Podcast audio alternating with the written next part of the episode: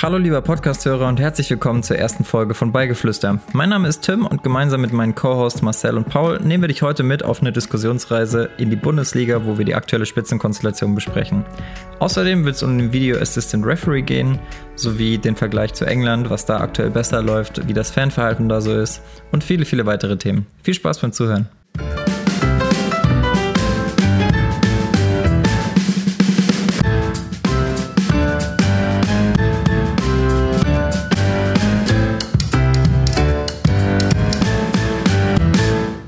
Hey zusammen und herzlich willkommen zur allerersten und hoffentlich ersten von vielen Episoden Beigeflüster.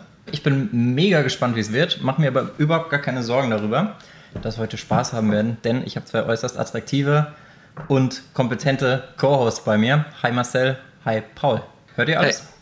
Moin, moin. Wir hören uns. Ja. Moin, moin. Wir haben eigentlich vorgehabt, eine Folge zu machen, wo wir mal ein bisschen im Detail über uns reden. Das einfach nur ein bisschen tiefer in die Materie reinzugrätschen, wie Lothar Matthäus in seine letzte. Einfach tiefer, also in, inhaltlich reinzugrätschen. Ähm, aber da so viel gerade passiert in der Bundesliga und auch nebenher habe ich mir gedacht, komm Jungs, lass doch gleich mal irgendwie inhaltlich starten. Trotzdem der Vollständigkeit halber habe ich mal drei kurze, oder wir haben drei kurze Videos vorbereitet von den drei Leuten, die heute am Start sind.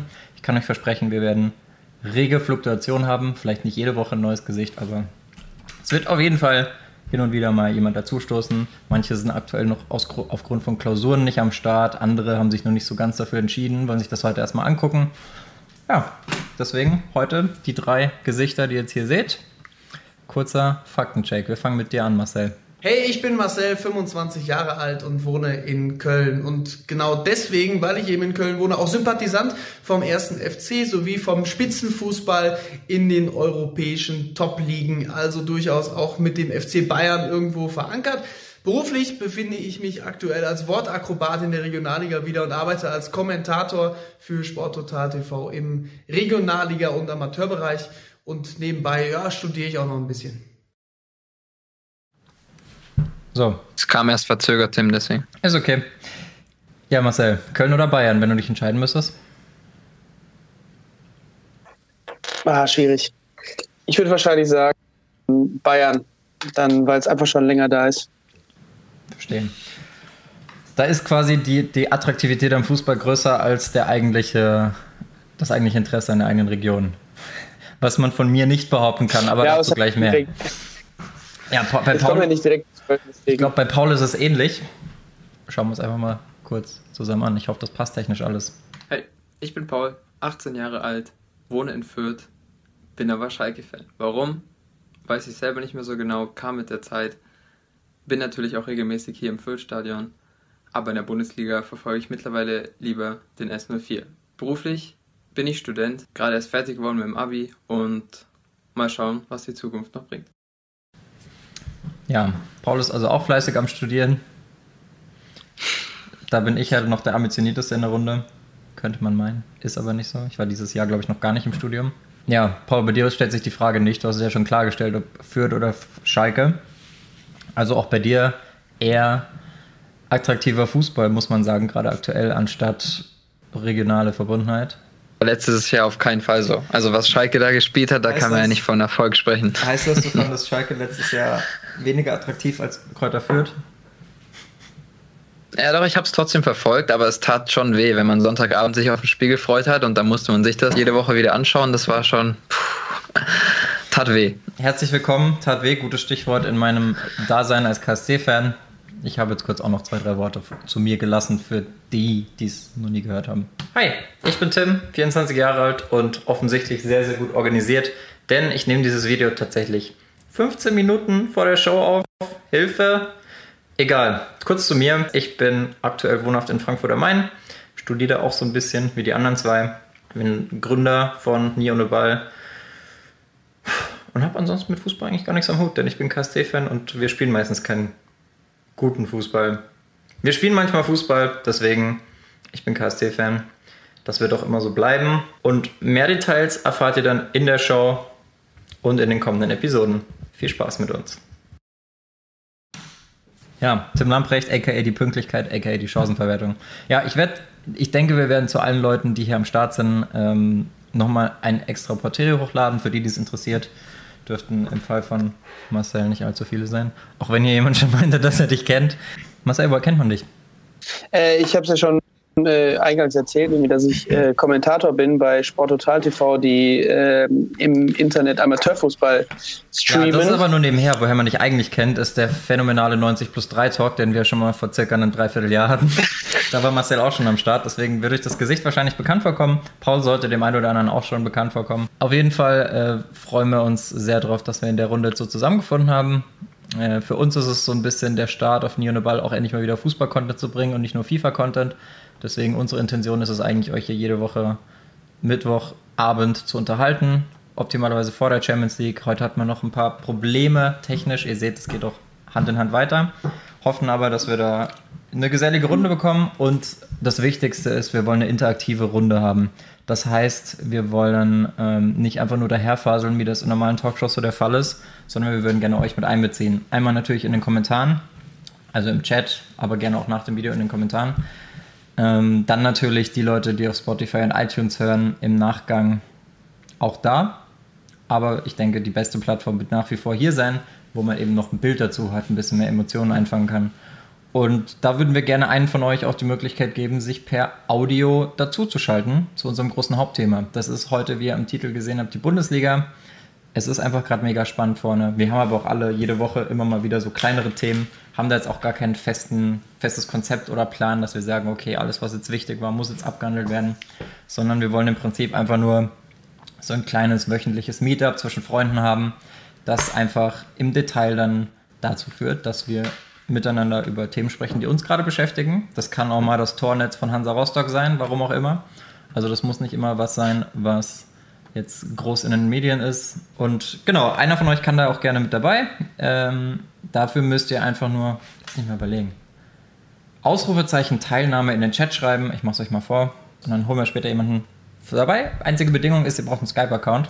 Sonst geht es leider nicht, Freunde. Und ihr solltet ein bisschen über die Bundesliga mitsprechen wollen. Alter, Paul, du nervst mich. Bei jedem Szenenwechsel ist deine Kamera groß. Ist ein Zeichen. Das ist ein Zeichen, du bist wichtig. Es dauert etwa eine Stunde 90 Minuten, äh, Stunde 90 Minuten, Stunde und eine halbe Stunde, sprich 90 Minuten wie ein klassisches Fußballspiel. Haben wir uns zumindest so vorgestellt, wie das dann im Detail immer aussieht, dürfte von Woche zu Woche unterschiedlich sein. Dann würde ich sagen, nach den ganzen technischen Techteln, Mächteln, dass wir direkt mal reinstarten. Marcel. Eine klassische Frage, die ich jetzt hoffentlich jede Woche wiederholen darf, weil du ja auch jede Woche zumindest planst, mit dabei zu sein, sofern du gesund und munter bleibst. Was hat dich diese Woche so beschäftigt? Womit hast du dich so beschäftigt im Fußball? Gab es diese Woche irgendwas, wo du sagst, ey, das, das ist sowas, da habe ich irgendwie mal länger als fünf Minuten drüber nachgedacht oder das hat mich jetzt mal die Woche beschäftigt? Gibt's da was? Ja, es gibt viele Themen, aber ich muss sagen, ich durfte am Wochenende das allererste Mal in meinem Leben ein Premier League-Spiel gucken im Stadion. So, ne, ich habe sonst, ich wohne nicht mehr bei meinen Eltern, das heißt, ich darf sonst auch The Zone gucken abends und so. Ich ähm, nett. war im Old Trafford, äh, Manchester United gegen Brighton gucken und ähm, ich muss sagen, erstmal die Atmosphäre drumherum und wie es dann auch im Stadion war, erstmal überwältigend dran hängt. Ich meine, überall waren Plakate ähm, die Sir Alex Ferguson gedankt hat. Ja, von Bastian Schweinsteiger auch gefühlt. Ähm, also es war einfach Wahnsinn, auch die ganzen Leute, Massen, die drumherum waren, äh, die zum Spiel gepilgert sind, in den Bahnen schon und im Bus. Äh, das war schon echt Wahnsinn. Äh, ich meine, da waren 73.000 und ein paar zerquetschte waren im Stadion, es war fast ausverkauft. Ähm, ja, und in dem Zug habe ich mich so ein bisschen gefragt, wie ist denn so der Unterschied eigentlich zwischen der Premier League und der Bundesliga, was die Stimmung angeht? Ähm, wir haben ja vorhin schon ein paar Minuten gesprochen, da haben äh, Paul und ich auch schon ein bisschen geschnackt. Ähm, es ist ein bisschen anders, weil die, die Engländer irgendwie mehr diese ja, situationsgebundene Emotion äh, mitbringen. Das heißt, äh, sie, sie gucken schon das Spiel intensiver, glaube ich, und, und jubeln nicht die ganze Zeit, beziehungsweise singen nicht die ganze Zeit irgendwas nebenher, was vielleicht mit dem Spiel nichts zu tun hat. Äh, dafür sind diese Emotionen in den einzelnen Situationen vielleicht Es ist schon sehr kompliziert ausgedrückt, aber es ist einfach intensiver, glaube ich, einfach in den Momenten. Ähm, und wenn man sich mal, im Nachhinein habe ich mir dann mal angeschaut, wie denn das Zuschauerverhalten so ist in England und auch in Deutschland. Ich meine, die Auslastung in Deutschland liegt ungefähr bei 92 Prozent und in der Premier League bei 97 und ein paar zerquetschten. Mhm. Also die Zuschauerandrang ist ja noch viel höher als bei uns, was mich im ersten Moment irgendwie ein bisschen Schon, gewundert ne? hat. Aber sagt, Deutschland ähm, ist so weit vorne und äh, die Ticketpreise in England sind zu hoch und bla bla bla. Das hätte ich jetzt auch nicht gedacht. Aber wie ist. Also hat mich auch überrascht. Ist das denn wirklich so, dass man sagen kann, okay, äh, Deutschland ist jetzt die Stimmung im Prinzip besser, es wird mehr supported, aber in England, was mich da immer so fasziniert, ist, dass die Leute da so ein bisschen diesen, wie sagt man, so ein bisschen die innovative Ader haben, da auf jeden Spieler einen eigenen Song zu, zu dichten. Das feiere ich extrem. Und das würde ich mir in Deutschland irgendwie auch mal wünschen. Also das fehlt da so ein bisschen. Ja, ich glaube, die sind einfach ein bisschen geht, aber singen dann weniger während des Spiels, sondern auch einfach äh, einfach mal kurz den Zweizeiler irgendwie, äh, ich glaube, es gab mal einen relativ coolen Song über äh, John Terry und Tinder durch seine Aktionen mit der Nationalmannschaft etc. Also sie sind schon sehr einfallsreich, finde ich schon ganz cool, also das macht schon Bock. Aber es ist auch regelmäßig so, dass nichts gesungen wird, sondern dass einfach nur Szenen applaudiert werden, also es nur Szenenapplaus gibt und sonst relativ ruhig ist. Also nur so wirklich, wenn im Mittelfeld der Ball nur hin und her gespielt wird, dann kann auch sein, dass da von der Stimmung her relativ wenig los ist, sondern wirklich nur, wenn das Spiel attraktiv ist, was ja auch schon in der Premier League oft so ist, dass es halt schnell hin und her geht, dann ist die Stimmung nur richtig gut. Ist das denn, also wird in den Pubs mehr gesungen? Weil ich habe immer so die Wahrnehmung, ich war jetzt, ich, ich glaube, ich war einmal in England, in London, aber da waren wir nicht in einem Pub während einem Fußballspiel. Aber ich habe immer das Gefühl, so was so vermittelt wird über die Medien oder auch in Filmen, wie bei Hooligans oder so, dass die Engländer einfach dadurch, dass halt diese Ultrakultur sich so ein bisschen in, äh, aufgrund der hohen Ticketpreise so ein bisschen Richtung Pub verschoben hat, dass da halt eigentlich die Stimmung ist, dass die da halt viel mitsingen, viel pöbeln auch, wenn du so willst und alles, was dazu gehört. Ist es, also, hast du auch was im Pub angeguckt da oder ist das, äh, hast du jetzt nur die Stadionerfahrung gemacht?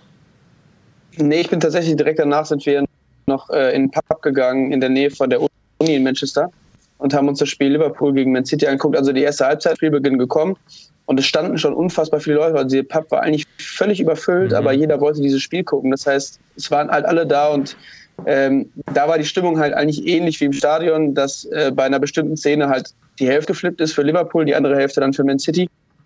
Aber die Stimmung war einfach viel geiler, als wenn man jetzt hier irgendwo in den Pub geht. Also das ist, glaube ich, gar nicht zu vergleichen, weil die einfach, die gehen dann dahin, kippen sich da fünf Guinness und dann sieht die Welt schon wieder ganz anders aus auf dem Sonntagnachmittag. Ja, und das, äh, ich glaube, das ist in Deutschland auch so, aber irgendwie lebt man das nicht so. Also generell dem Deutschen wird ja nachgesagt, dass er eh nicht so in der Öffentlichkeit seine Emotionen auslebt. Im Stadion ist das natürlich ein bisschen anders. Ist ja für viele auch irgendwie eine andere Welt, wenn sie mal ins Stadion gehen, aber irgendwie kenne ich das nicht so in Deutschland. Also ich kenne das, dass die Leute das interessiert gucken, dass auch mal irgendwie ein Aufschrei kommt, dass man sich beim Tor freut. Und natürlich auch mal auf dem Tisch steht, wenn jetzt was ganz Großes ansteht, wie 2014 Tor von Mario Götze gegen Argentinien. Aber also eigentlich kennt man nicht so in Deutschland, ne? Ich denke auch, dass die Emotion da hauptsächlich im Block und dass wir es dann so nicht wirklich mitbekommen, wenn man nicht selber im Block steht.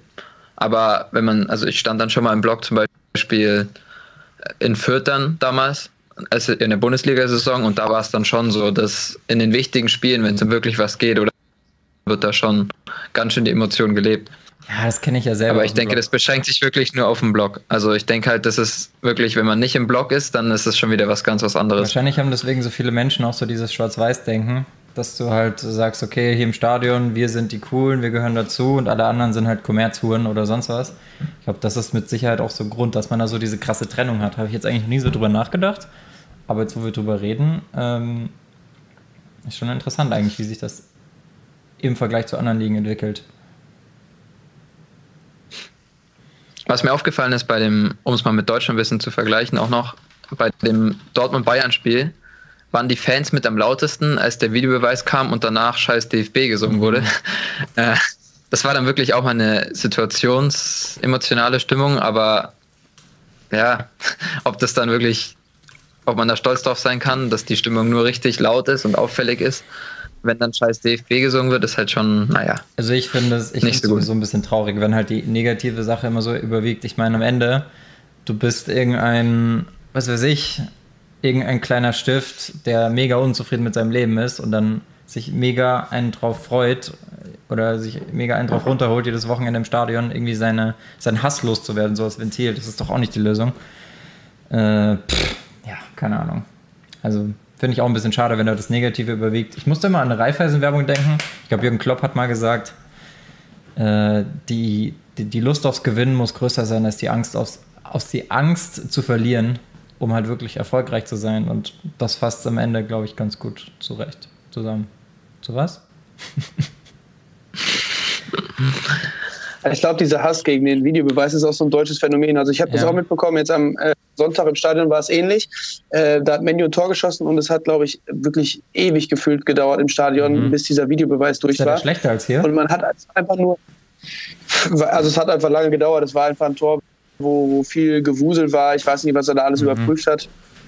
Ähm, auf jeden Fall hat es, glaube ich, eine Minute ungefähr gedauert, würde ich sagen. Äh, aber nur nach Gefühl, ich habe es nicht genau gesehen. Ähm, und es war einfach gefühlt mucksmäuschenstill. Also es war einfach so ein lei leichtes Raunen im, im, im Publikum zu vernehmen, aber nur einfach, das war das Grund. Und, äh, dann sind einfach alle nochmal völlig ausgeflippt. Also es war irgendwie einfach nur ein Warten drauf, was macht er jetzt, aber es wurde nie negativ sich darüber geäußert oder so, auch neben mir die Leute oder so nicht. Die haben einfach nur gespannt gewartet, was passiert. Interessant. Das heißt, es gab auch irgendwie, gibt es da generell, also ich weiß jetzt nicht, ob man das an einem Spiel beurteilen kann, aber ich habe immer so das Gefühl, dass in anderen Ländern sowieso, klar, einmal weniger gemeckert wird, das wird ja auch Deutschland oft nachgesagt, aber dass es auch viel weniger so Hass-Songs gibt. Klar, du hast schon mal so eine Lust, das ist dann eher so lustig, finde ich, so eine Line gegen andere Vereine. Ich erinnere mich, äh, ich glaube, Deli Alli hat ein Lied bei, bei den Spurs, da geht es so ein bisschen We've got the Ali, Deli Ali, I just don't think you understand. He cost us just 5 mil. He's better than Özil. We've got Deli Ali. Also ein bisschen dieses, haha, wir haben viel weniger für den gezahlt als Arsenal für Mesut Özil, weil Spurs und Arsenal ja auch so eine Feindschaft haben. Aber das finde ich halt, also ich feiere das persönlich deutlich, deutlich mehr. Und Chat, ihr könnt ja auch mal schreiben, was ihr dazu sagt. Ich feiere so eine Art von Feindschaft und so ein bisschen sich gegenseitig aufs Korn nehmen, aber vielleicht im Sinne des Sports auch noch im Nachhinein äh, sich in die Augen schauen können. Feiere ich es mehr, solche Sachen, als irgendwie, was in Deutschland passiert, wo ich wirklich schon, keine Ahnung, beim Derby gegen Stuttgart von Brücken runter angespuckt wurde und keine Ahnung was.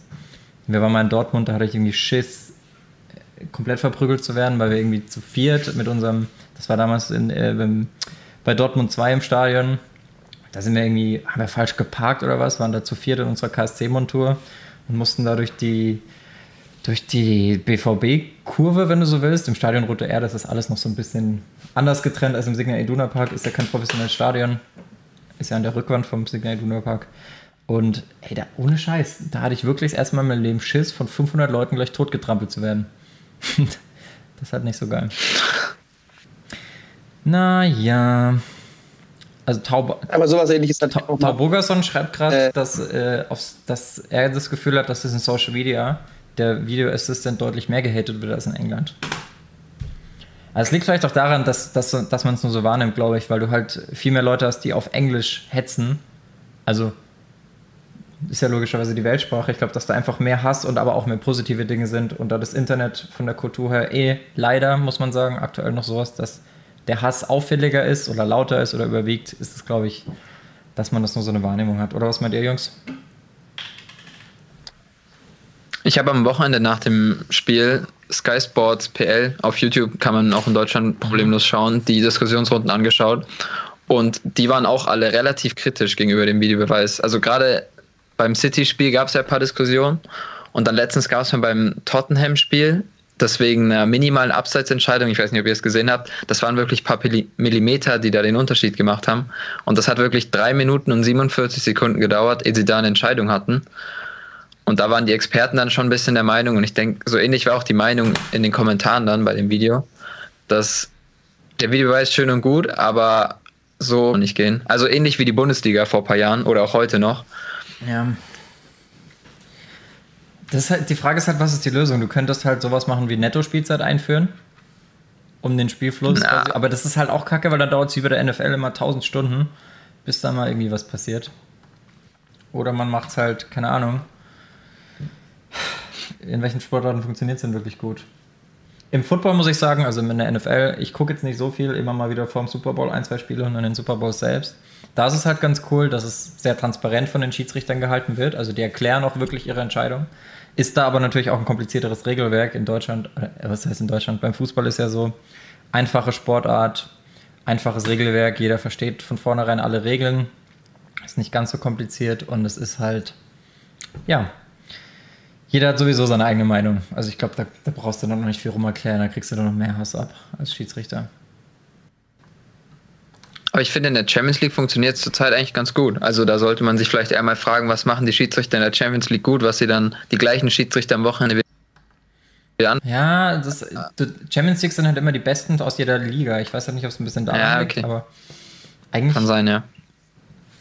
Ich tue mir eh schwer, also bei Schiedsrichterbewertungen tue ich mir ganz, ganz schwer, weil ich dachte immer, ja, es ist, ist, nicht, so, ist nicht so schwer, muss man doch sehen, aber ich glaube, ich habe nur mal einmal ein Spiel gepfiffen bei so einer Hallenaktion. Ey, Paul, deine Kamera geht mir so auf die Nerven.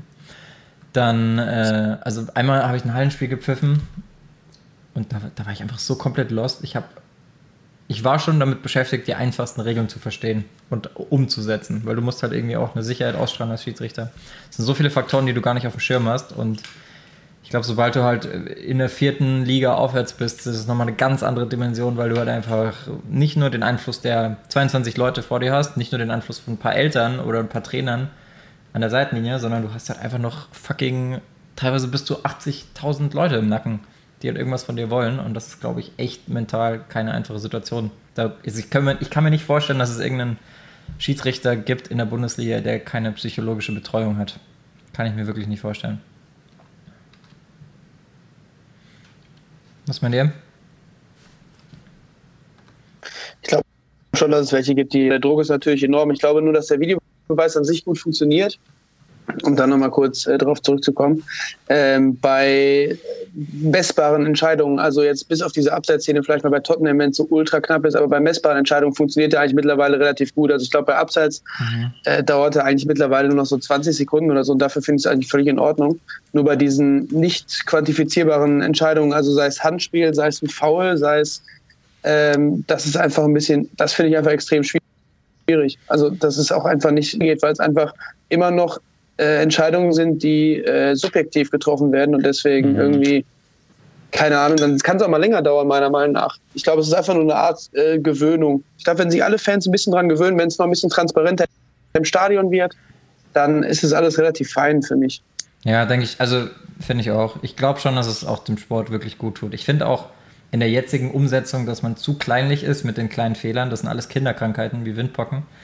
Und den Spruch hast du schon mal gehört, Marcel, ne? Ich schon mal gehört. Das sollte, ja. also ich, das sollte sich alles irgendwann einpendeln. Also wenn man überlegt, wie, es muss halt einfach professioneller werden, weil es ist immer mehr Geld im Spiel, es ist immer mehr Druck dabei. Und der, menschlich, der menschliche Faktor, das ist jetzt auch immer noch so beim Video Assistant Referee, der ist halt einfach die Komponente, die halt am ehesten mal einen Fehler macht. Und je mehr akkurate und richtige Entscheidungen wir haben mit der Technik, desto besser, finde ich. Unter der Prämisse, dass wirklich der Sport dadurch nicht kaputt gemacht wird und das Spiel in Zukunft drei Stunden dauert. Was ich vor allem lächerlich finde, ist eigentlich, dass vorher, dann können wir nicht mehr diskutieren und jetzt diskutiert man über andere Sachen, beschwert sich aber darüber, dass wir noch diskutieren können. Also da sind die Leute auch manchmal einfach, also keine Ahnung, was mit den Leuten los ist. Es ist, glaube ich, also ich finde, im Fußball spiegeln sich viele gesellschaftliche Probleme wieder. Da werden wir mit Sicherheit in zukünftigen Episoden auch mal im Detail drauf eingehen. Beziehungsweise wahrscheinlich in der ganzen Staffel, weil das ist echt eine Menge, was sich da entlädt. Ähm, sehr krass auf jeden Fall. Aber interessant, wie wir so den Bogen gesponnen haben, jetzt gerade von, von, von England zu, zum Video Assistant Referee. Der scheint ja wirklich gerade auch immer ein Thema zu sein, das immer wieder hochkommt. Ich denke, damit können wir das erste Thema schon mal gut abschließen. Paul, deswegen Frage an dich. Was hast du denn diese Woche so wahrgenommen? Kommen wieder zurück zur Premier League, aber ich habe mir gedacht, beim Spiel Liverpool gegen Man Viola recht mit seiner Aussage, die er vor ein paar Wochen gebracht hat, in der er gesagt hat, du kannst den Ligatitel in den letzten acht Spielen gewinnen, aber du verlierst ihn in den ersten acht Spielen der Saison. Und Liverpool hat jetzt neun Punkte Vorsprung und da bin ich echt mal gespannt, wie er so eine Aussage dann seinen Spielern erklärt, weil für die schreibt er sie jetzt eigentlich ab, die Chance auf den Titel die Saison. Hm. Ähm, ja, genau. Und wenn man, also ich habe mal drüber nachgedacht, äh, viele Meisterschaften wurden wirklich am Anfang der Saison schon entschieden, mhm. zumindest für die Leute, die sie nicht mehr gewinnen können.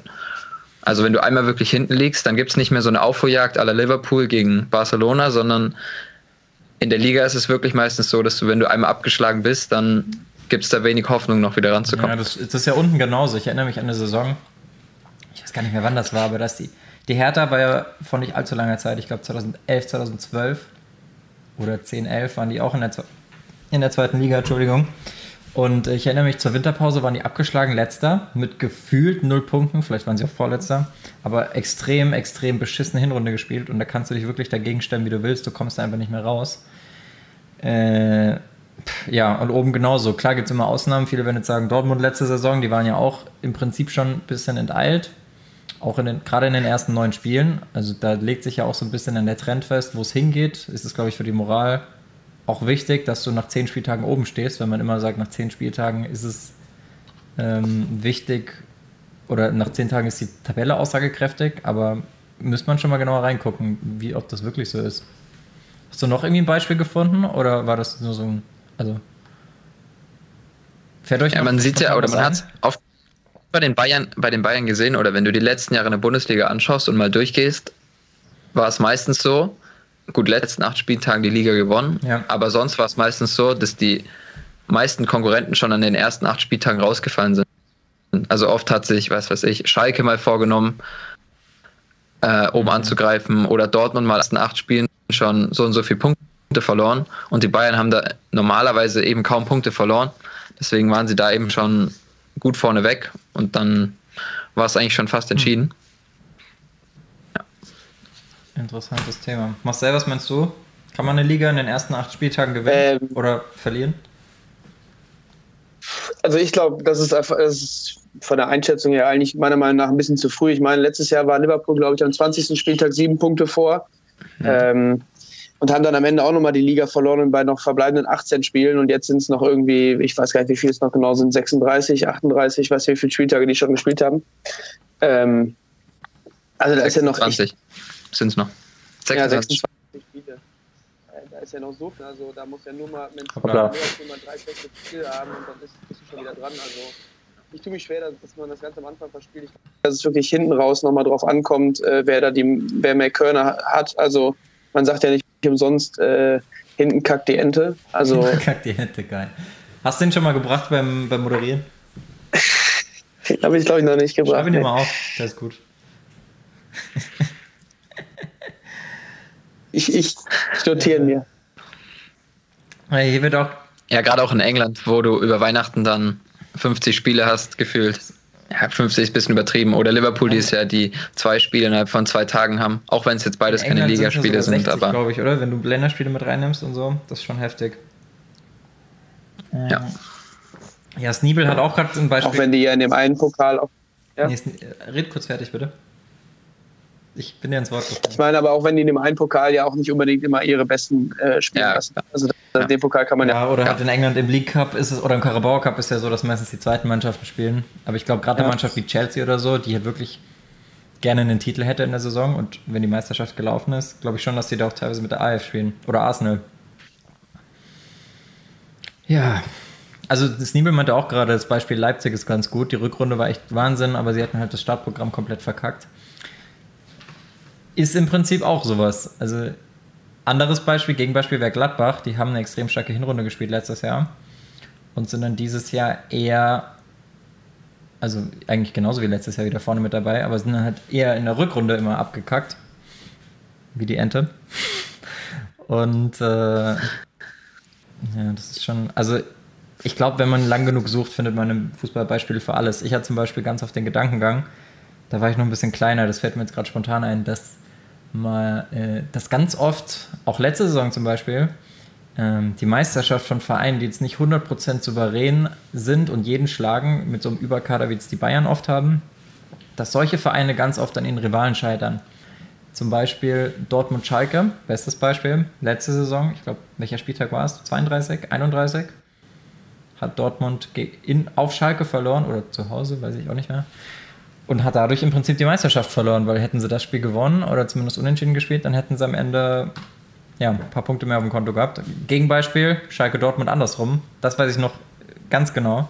33. Spieltag, Saison 2007, 2008 oder nee, 2006, 2007, als Stuttgart Meister wurde, ähm, hat Dortmund gegen Schalke gespielt am 33. Spieltag und Schalke hat verloren, war bis dahin aber souveräner Tabellenführer und dadurch wurde Stuttgart Meister. Also es gibt schon tausend Sachen, die man da reininterpretieren kann. In alle möglichen Richtungen. Aber es ist auf jeden Fall interessant. Also, was mit ihr, Chat? Acht, acht Spieltage? Sind es mehr? Sind es weniger? Sind es zehn? Sind es sieben? Sind es neun? Schreibt gerne mal rein. Um auf deins nochmal zurückzukommen, Tim, gibt ja wohl nichts Besseres, als dem Rivalen nochmal kurz vor Schluss in die Suppe zu spucken. Ich denke, jeder, jeder, der äh, selber Fußball gespielt hat, wenn Derby ansteht dann ist die Motivation einfach nochmal deutlich größer, als Absolut. Tabellenführer zu schlagen. Vielleicht ist das auch so ein bisschen das Geheimrezept der Bayern, dass sie keinen wirklichen gleich starken Konkurrenten haben. Die hatten, ich meine, die 60er sind komplett weg vom Fenster, waren es eigentlich auch schon seit Jahrzehnten. Und äh, ja, man sagt immer Südderby mit Stuttgart oder Nord-Süd-Gipfel mit Hamburg. Das ist ja alles, also das ist halt nicht das Gleiche. Sie haben jetzt klar den Klassiko, den deutschen Klassiko mit Dortmund in den letzten Jahren so ein bisschen etabliert, aber wie das ausging, haben wir ja am Samstag gesehen. Und das bringt uns eigentlich ganz gut zu meinem Thema. Ich habe mir nämlich gedacht, ich habe die, ich muss ehrlich sagen, ich habe Dortmund Bayern, äh, also Bayern Dortmund nicht live gesehen, Schande über mein Haupt. Aber in den Highlights ist mir aufgefallen, Lewandowski ganz normal gejubelt. Und ich dachte mir so, hm, seit wann macht er das eigentlich? Weil bisschen Respekt vom Ex-Verein ist ja durchaus angebracht es ist ja auch irgendwie cool, es ist ja so ein kleiner Humble Brag, wenn man jetzt sagen kann, ich habe gegen den Ex-Verein getroffen und ich bin so cool, dass ich nicht mehr jubel. Ich fand das bei Mario Götze extrem entspannt, als er mal reingekommen ist gegen Dortmund und mit der Pike das 1-0 macht und so im Signal Iduna Park stand. Aber bei Lewandowski hat es mich schon gewundert, weil klar, der ist jetzt nicht wirklich im Streit mit Dortmund gegangen, aber so ganz friedlich war es da wahrscheinlich auch nicht oder ist es rückblickend auch nicht. Man weiß ja auch nicht, was da hinter den Kulissen noch gesagt wurde. Vielleicht liest er eh nicht über Aki Watzke und Pierre-Emerick Aubameyang, aber ich habe mich so gefragt, wie lang muss man nach Fußballknigge, also nach Höflichkeitsregeln, warten? Wie viele Saisons muss man warten, bis man wieder normal jubeln darf? Und wie läuft das? Und dann habe ich mir noch ein paar mehr Highlights angeguckt, jetzt nicht viele, aber von den letzten paar Saisons. Da hat Lewandowski auch jedes Mal getroffen. Und da ist mir aufgefallen, er jubelt in Auswärtsspielen, also im Signal Iduna Park, nicht so exzessiv wie zu Hause in der Allianz Arena, wo einfach ganz normal jubelt. Und das ist eigentlich auch ein gesunder Kompromiss, meiner Meinung nach. Also kann man, glaube ich, schon so machen, weil du respektierst damit auch deine eigenen Fans. Ich finde es aber trotzdem nicht schlimm, wenn man äh, gegen den Ex-Verein, auch wenn es zu Hause ist, gar nicht jubelt. Was meint ihr? Kann, ähm, ja, dann, ich, ja. Marcel, du, Marcel, du gerne als erstes.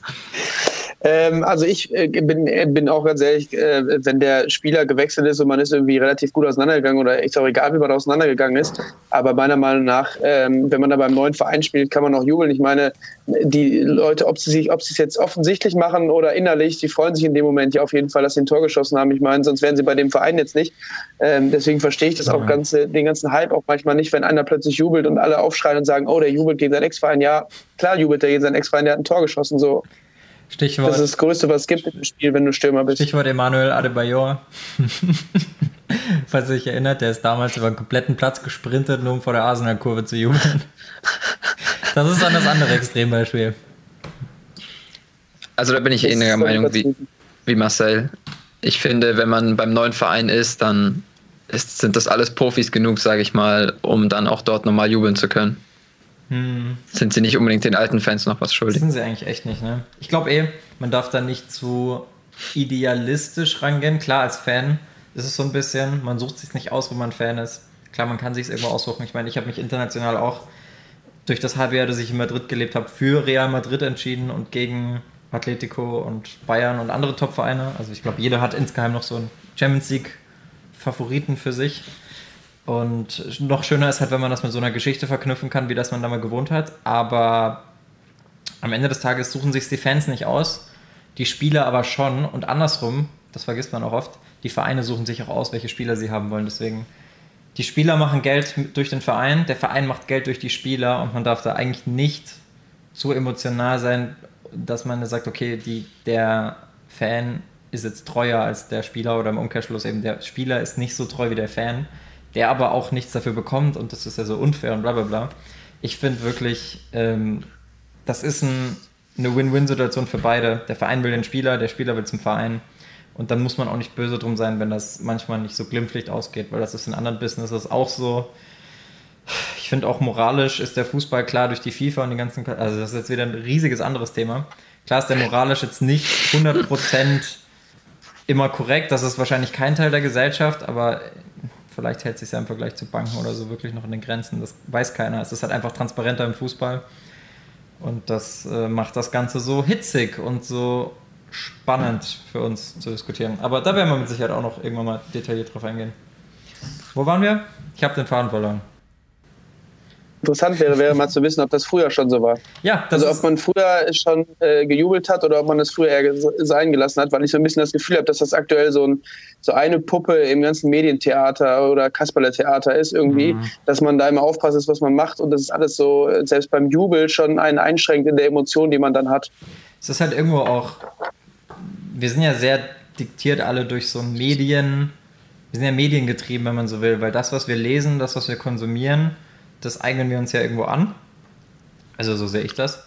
Und dadurch, dass halt die Medien gemerkt haben, okay, wir kriegen deutlich mehr Klicks und verdienen auch deutlich mehr Geld, wenn wir negative Schlagzeilen bringen, weil der Mensch einfach mal so sensationsgeil ist. Ich glaube, das nennt sich Jenta-Syndrom, dass man eher so auf diese negativen Sachen geiert, dass man gerne lästert und keine Ahnung was. Ich meine, ich habe heute mal die Kicker-App aufgemacht, da ging es eigentlich nur um den Stoß von David Abraham, der jetzt eigentlich unbedeutender nicht sein könnte, aber das wird halt zu so einem riesen Fass aufgeblasen, weil es die Leute interessiert. Und deswegen ist das alles so, wie es ist, finde ich. Also, das ist eigentlich schade, aber gut, was wirst du machen, ne? Ich kann mir vorstellen, dass gerade in transparenten Zeiten wie heute, dass es sich irgendwann mal ändern wird, aber aktuell müssen wir wohl damit leben, dass es so ist. Und besser als Pauls Bild. Ja, das ist. Aber dann kann man den Podcast hören. Ja. genau, Podcast, gutes Stichwort. Podcast gibt es auch nochmal, falls ihr immer unterwegs seid und nicht live dabei sein könnt oder das im Replay seht. Wird es auf iTunes und Spotify geben. Ich werde mich die Woche darum bemühen, das alles noch einzurichten. Ähm ja, schaut auch da gerne mal vorbei. Wir freuen uns über Bewertungen und natürlich nur 5 Sterne. Alles andere lehnen wir ab, wie Uli Hoeneß. Äh, unqualitative Gäste. Juan Bernhard. Schlechte, ja, Juan Bernhard oder schlechte Gäste im Doppelpass. Also rufen wir die Leute dann an? Ne, die rufen uns an. die rufen uns an. Das Witzige ist, ich habe so viel, also Serkan, der uns ja hoffentlich auch nochmal beehren wird hier in dieser Talkshow, mit dem habe ich vorhin kurz telefoniert, um zu gucken, wie es bei ihm aussieht. Da hatten wir es auch kurz über dieses Uli Hoeneß Telefonat und an mir ist das einfach so komplett vorübergegangen. Ich habe es bis heute nicht gehört. Kann mich jemand mal aufklären? Was war da? Der hat angerufen im Doppelpass? Er hat angerufen, nachdem die Journalisten über Brazzo, also Hassan Salihamidzic. Ähm, diskutiert hatten. Ja, genau. äh, diskutiert hatten und da hat er eben gesagt, also ich kann mir auch nicht vorstellen, dass das wirklich so funktioniert hat, weil er war ja wirklich direkt in der Sendung zugeschaltet Ja. dann, aber gut, weiß ich nicht, wie gestellt das war, aber auf jeden Fall hat er sich beschwert, dass die öffentliche Wahrnehmung von Brazzo viel zu negativ ist und dass er einen guten Job macht und dass die Wechsel von Davies, Hernandez und Ah, das habe ich ein das dritter war noch gelesen, dabei, das dass die komplett auf seinen Mist gewachsen sind. Davis Hernandez und ähm, nicht Arp. Pavard, glaube ich, oder? Pavard, genau, ja. Ich dachte, Pavard, genau. Äh, und hat, gut, der Wechsel von Coutinho ist jetzt nicht auf seinen Mist gewachsen, aber der ist halt auch noch nicht eingeschlagen. Und die anderen Spieler, Davies war sehr stark im Ja. Spiel gegen Dortmund. Pavard ist jetzt nicht überragend, aber die Vorlage auf Leon war auch sehr stark. Und Hernandez hat eigentlich, wenn er nicht verletzt war, ich weiß, war selten, hat eigentlich auch gezeigt, was er kann. Also die Wechsel waren eigentlich echt alle ganz gut. Ja, ich bin von Pavard ehrlich gesagt nicht so überzeugt. So außer das WM-Tor, das er mal gemacht hat, ist mir da jetzt nichts im Gedächtnis geblieben. Aber ja, ich bin noch nicht der größte Fan von ihm. Ich glaube, ich bin ein bisschen auch zu beeinflusst von FIFA, weil er mich da echt abgefuckt hat am Anfang, als ich ihn in meinem Anfangsteam hatte. Aber über meine FIFA-Sucht können wir wann anders mal noch ausführlich reden, weil das entwickelt sich langsam zum Problem. da kommt dann die Intervention hoffentlich mal im Livestream in so vorweihnachtlichen Episoden. Ja, also für mich ist das Thema damit eigentlich ganz gut durch. Ich glaube, es wäre wirklich mal interessant, wie du gesagt hast, Marcel, zu gucken, wann das angefangen hat mit dem nicht mehr jubeln gegen den Ex-Verein, ob das schon immer irgendwie mal Sitte war oder ob das sich erst so in den letzten Jahren entwickelt hat. Ich finde eh den Blick in die Vergangenheit auch bei anderen Themen ganz interessant. Das große Thema Kommerz oder so, wenn man da guckt, es geht eigentlich seit Jahren immer so exponentiell nach oben und wahrscheinlich ist es auch schon seit Jahren so oder schon immer so gewesen, dass die Leute sagen, früher war alles besser, egal was. Also die Leute aus den 80ern fanden das in den 50ern besser, die in den 90ern das in den 80ern und die von heute das. Also ich finde das immer interessant, auch wenn man da bei den Instagram-Kommentaren mal guckt und da in die Diskussion mit einsteigt. Da zwei, dreimal nachgefragt und man, man kommt immer auf so kleine Unstimmigkeiten. Der eine sagt dann, okay, ich finde, ich find, äh, die Transfersumme von Sidan war noch gerechtfertigt mit 50 Millionen. Andere sagen, ja, Fußballer sollten generell kein Geld verdienen, das macht ja Spaß. Also Themen über Themen. Ich kann nur darauf verweisen, wir werden über alles sprechen. So. Niklas schreibt gerade passend. Tim am Anfang von FIFA, nein, niemals Ultimate Team. Jetzt Tim, boah, ich weiß nicht, wie ich mein Ultimate Team verbessern kann. Das ist wahr. Okay, schnell Themawechsel, bevor mir das noch äh, wieder oben rauskommt. Hauptthema. Schreibt gerne nochmal rein, ob ihr da, wenn ihr dabei sein wollt. Hashtag Teilnahme. Ich mache mal kurz den Nightbot auf und hoffe, dass er uns dann einen Gewinner präsentiert. Oh.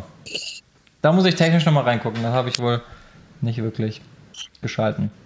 Dann müssen wir wohl hochscrollen. Ich, ich suche einfach mal über die Suchfunktion. Ja, eigentlich nur Nikan. Ja, Nikan, hast du Bock? Schreib mal deinen Skype-Namen rein. Dann werden wir dich gleich dazu holen. Wir fangen aber gerne schon mal an. Marcel, du grinst gerade so schön. Sag doch mal was. Ja, ich kann gerne was sagen. Und zwar zu dem Thema Derbys noch, dass Bayern keine hat. ähm, ich glaube, dass sich Bayern das immer über so ein paar äh, Jahre aufbaut, dass es äh, keine Lokalderbys sind, sondern eher so Leistungsderbys, würde ich es vielleicht mal nennen. Mhm. Ähm, dass man quasi immer gegen den Besten spielt und das gleichzeitig der Rival ist. Jetzt ist es die letzten sieben Jahre wahrscheinlich war es mal der HSV. Äh, ganz früher war es Gladbach. Das waren irgendwie immer diese spektakulären Spiele in der Saison. Und es war nie halt dieser Lokalrivale, weil 1860, gut, das ist auch schon ein bisschen her, bis dass die mal gut waren. Ähm, aber ich glaube, das ist so ein bisschen das, was die dann äh, ankitzelt. Ähm, und ich glaube, dass es bei Bayern noch zusätzlich der Verein an sich sich auch immer hinstellt und sagt, okay, wir haben das Selbstvertrauen und wir äh, haben auch die Leistung, die, die, Liga zu gewinnen und sie deswegen sich quasi pushen. Das ist egal, ob es ein Rivale ist oder nicht. Das sieht man ja vor allem auch immer in den Spielen gegen die Rivalen. Da sind die Bayern eigentlich immer noch besser als in den anderen Spielen. Ähm, Vielleicht wäre es sogar ganz gut, wenn sie noch mehr hätten für, für die Bayern selbst. Da erinnere ich mich an die letzte Saison, als man dachte, Leipzig könnte jetzt Bayern vielleicht mal ein Bein stellen. Und dann sind die nach München gefahren und nach zehn Minuten stand es wieder 1-0, Orban eine rote Karte und dann war das Spiel auch wieder gegessen. So ein bisschen das Dortmund-Syndrom in München. Äh, weiß nicht, woran das liegt. Ob die Moin. Wahrscheinlich, also. weil sie die Bayern einfach nur ja, ich glaube, die Bayern haben immer nur so denjenigen, der halt gerade oben mitspielt. Also, das, wie du es schon gesagt hast, Mr. Meisters Köln, Meisters Gladbach. Ja. Nikan, wir hören dich. Hörst du uns? Ja, ich höre euch. Ich habe mal den Stream, den Song jetzt ausgemacht. Das ist ne? sehr nett von dir. Wir hören dich sogar sehr gut. Tom Bogerson ist ja, ein Freund von dir, oder? Das ist Chris. Ach, das ist Chris. Interessant. Also glaube ich, also das ist meine Theorie. Das ist eine gute Theorie. Ja, kommen wir zur Bundesliga. Also, wenn wir uns das vorne mal angucken, vielleicht gleich mal die Frage an dich, Nikan. Was glaubst du denn, wer es dieses Jahr macht? Ist ja aktuell eigentlich nicht wirklich zu bestimmen, deswegen kann sich auch nicht blamieren, wenn du jetzt was Falsches sagst. Äh, wer ist, äh, ich denke mal, es, wird, es werden die Bayern machen. Einfach, die werden es irgendwie am Ende irgendwie ist, schaffen. Ist einfach ein Tipp, mit dem man nichts falsch machen kann. Ja. Was meinst du, Paul? Schalke? Glaube ich aber auch. Äh, letztes Jahr, als Dortmund neun Punkte voraus war, den Bayern habe ich mit einem Kumpel gewettet um einen Burger. Bayern wird noch Meister und er war, und war so souverän, hat gesagt, nee, auf keinen Fall. Und ich habe gesagt, doch, doch, glaub mir, die Bayern sind so erfahren. Und gerade wenn in der Champions League dann in den internationalen Wettbewerb geht, beziehungsweise nicht in den internationalen Wettbewerb, in die K.O.-Runde, dann die englischen Wochen, sowas verkraften dann halt nur so Spieler wie bei den Bayern. Und bei Dortmund mhm. hat man es ja dann gesehen. Mit den Spielen damals gegen Tottenham, glaube ich, im Achtelfinale. Kam dann auf einmal ein Unentschieden in Nürnberg und sowas dazu. Montal ist dann halt unglücklich, aber solche Spiele darfst du halt nicht, nicht verlieren, erst recht nicht, aber auch keine Punkte lassen, wenn du Meister werden willst. Das ist ja auch so ein mhm. Grund, warum, also gerade die Dreifachbelastung mit dem zu engen Kader ist ja oft ein Grund, warum eine Mannschaft dann in der Folgesaison von der Europa League Teilnahme absteigt oder un zumindest große Probleme hat. Deswegen habe ich noch mehr Respekt vor der Eintracht aus Frankfurt, die einfach, ich, ich habe die jede Saison auf dem Zettel, dass die jetzt einbrechen und die toppen es einfach jede Saison wieder. Heftig, oder? Sind die nicht vor ein paar Saisons fast abgestiegen? Die sind, Waren die nicht in der Relegation? die waren in der Relegation, waren sie in der Relegation? Ich weiß nur, dass die auf jeden Fall in der zweiten Liga waren, weil ich war beim Spiel KSC Eintracht, das war 2012, letzter Spieltag. Kovac hatte sie damals gerettet vor der Genau. Relegation und dann haben sie die Klasse gehalten und im Jahr danach hat er sie nach Europa geführt. Krasse Story. 15, 15, 16 waren sie, waren sie in der Relegation. Ist das so? Gegen Nürnberg. Da klingelt auch Ja, irgendwas das bei mir. Warte mal. Wirklich auch in der Relegation. 15, 16. Okay. Wir sind ja technisch gut ausgestattet. Ja. Äh, Tatsache. Stimmt, Frankfurt-Nürnberg. Komm, Gar nicht mehr auf dem Schirm gehabt. Wirklich? Nee, ich auch nicht mehr. Ich dachte, der hat sie sogar gerettet vor der Relegation. Gut, dann habe ich vielleicht nur vertan. Vielleicht war das eine andere Saison, weil es gab, es Ja, gab das- schon mal, ich glaube, ich, ich erinnere mich auch an eine Saison. Wo, ist das nicht sogar die Saison gewesen, wo die Eintracht ganz, ganz spät noch unten reingerutscht ist? Es gab nämlich mal so eine Saison, da ist Hoffenheim gefühlt schon abgestiegen und haben dann irgendwie in der allerletzten Sekunde in Dortmund noch einen Ausgleich oder ein Führungstor geschossen. Das war auch Vogelwild. Da war die Eintracht. Mhm. Er hat Weidenfeller noch rot. Genau, und in der Saison war. Dortmund auch, äh, äh, Dortmund sage ich schon, in der Saison war Frankfurt auch unten mit drin. Aber ich glaube, das war deren Abstiegssaison. Da kann ich mich, glaube ich, das war nämlich vorher. Falls das jemand im Chat weiß, wir lassen uns gerne belehren. Ja, Kovac war damals auch schon Trainer in der, in der Relegation. Das Rückspiel ging 1-1 aus. In, äh, nee, 0-1 für Frankfurt, 66. Minute. Haris Seferovic. Wahnsinn. Ah, ja, stimmt. Hinspiel waren 1-1. Deswegen habe ich ein bisschen Angst um Freiburg, weil bei Freiburg war es immer so, wenn sie in der Europa League waren, Ja. in der Saison danach haben die sich auch schwer getan. Stell dir vor, die kommen jetzt dieses Jahr in die Champions League. Ich glaube, das wäre Das wäre heftig. es wäre erst eine krasse Geschichte, aber ich glaube, es wäre auch nicht gut für Freiburg. ich fange mal nebenher an zu essen, lasst euch davon bitte nicht stören. Ich finde, Freiburg ähm, macht nicht nur überragende Arbeit, sondern es ist eigentlich fast schon surreal. Es, es erinnert schon so ein bisschen an, an Kaiserslautern 99. Wenn du so lang, so weit oben mit dabei bist. Und ich glaube, gerade bei so kleinen Vereinen kann das einen echt weit tragen. Oder Nikan, was meinst du? Du, als, du bist St. Pauli-Fan, wenn ich das richtig weiß, ne? Ist Sympathisant. Sympathisant. Also ich gewinne. Also ich glaube so St. Pauli, ich glaube St. Pauli in der Champions League wäre für den Verein nicht gut. Hm. Weil irgendwie St. Pauli, also die ganzen St. Pauli-Fans, das ist, keine Ahnung. Äh, man ist irgendwie sich damit abgefunden, in der zweiten Liga zu sein, so zum Beispiel. Also man stellt sich immer so immer als kleinen Verlierer aus Hamburg Hm. dar und der böse große Verein.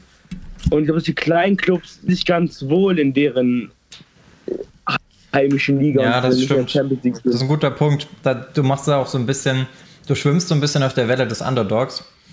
Mm, Schiebst auch schön immer den großen Vereinen die Verantwortung und den Druck zu. Das ist auch, glaube ich, was, woran der HSV immer mal wieder zerbricht, weil sie halt eigentlich vom Selbstverständnis ein großer Verein sind.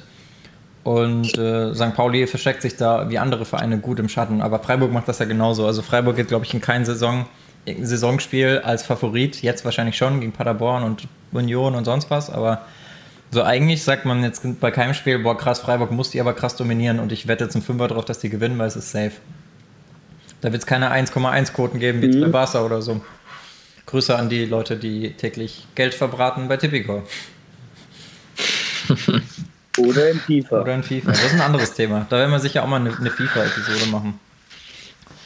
Ja, Meistertipp von Paul war auch Bayern. Marcel, du als Bayern-Fan wirst du wahrscheinlich nicht viel anders denken. Oder macht es am Ende doch eine Überraschung? Sympathi Sympathisant. Also erstens Sympathisant, zweitens ähm, glaube ich trotzdem, dass es die Bayern machen. Ähm, einfach weil sie es, äh, also vor allem in den Heimspielen, ich glaube, sie haben es jetzt im richtigen Moment äh, gut gelöst, dass, es, dass sie gesagt haben, okay, äh, Kovac ist jetzt erstmal weg, weil ich schon glaube, dass in den anderthalb Jahren, in denen Kovac da ist, sie es irgendwie oder er es nicht geschafft hat, die Mannschaft so weiterzuentwickeln, dass sie einen vernünftigen Spielstil hatte.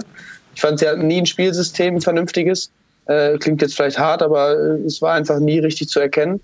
Äh, ich glaube, sie haben es genau im richtigen Moment gemacht, weil jetzt alle so ein bisschen schwächeln. Also es schwächeln alle so ein bisschen, die Bayern vielleicht ein bisschen mehr, weil von ihnen erwartet man einfach deutlich mehr. Ähm, und wenn sie es jetzt gut und clever lösen, glaube ich, wird es sogar relativ früh entschieden Mhm. sein. glaube nämlich, dass Gladbach sich, Gladbach ist eine gute Mannschaft, spielen das extrem gut, äh, auch zurzeit wahrscheinlich die beste Mannschaft, deswegen stehen sie auch oben, äh, rechnerisch natürlich logisch. Aber die werden das nicht über 34 Spieltage halten, genauso wenig wie, wie Freiburg. Äh, bei Leipzig bin ich mir ehrlich gesagt nicht Mhm. ganz sicher, ob die es schaffen. Da geht es eben auch so ein bisschen dann darum, dass man sagt, okay, wer kann am längsten die Konstanz aufrechterhalten und da entscheidet sich dann eben meist über den besseren Kader. Äh, ich finde Gladbach einen ganz interessanten Fall, weil ja, es könnte sein, dass sie wie letzte Saison einbrechen, es könnte aber auch sein, dass sie auf der Euph- Euphoriewelle reiten. Trotzdem, was, woran ich jetzt gerade gedacht habe, als ich dir gelauscht habe, war an den Fall Hoffenheim 2008, 2009. Die hatten auch, da haben die Bayern auch ein bisschen geschwächelt, aber Hoffenheim war, glaube ich, das war eher so ein Zweierrennen. Da war, glaube ich, sogar kurz vor der Winterpause noch das entscheidende Spiel zwischen den beiden. Da hat Bayern dann gewonnen mit 2-1.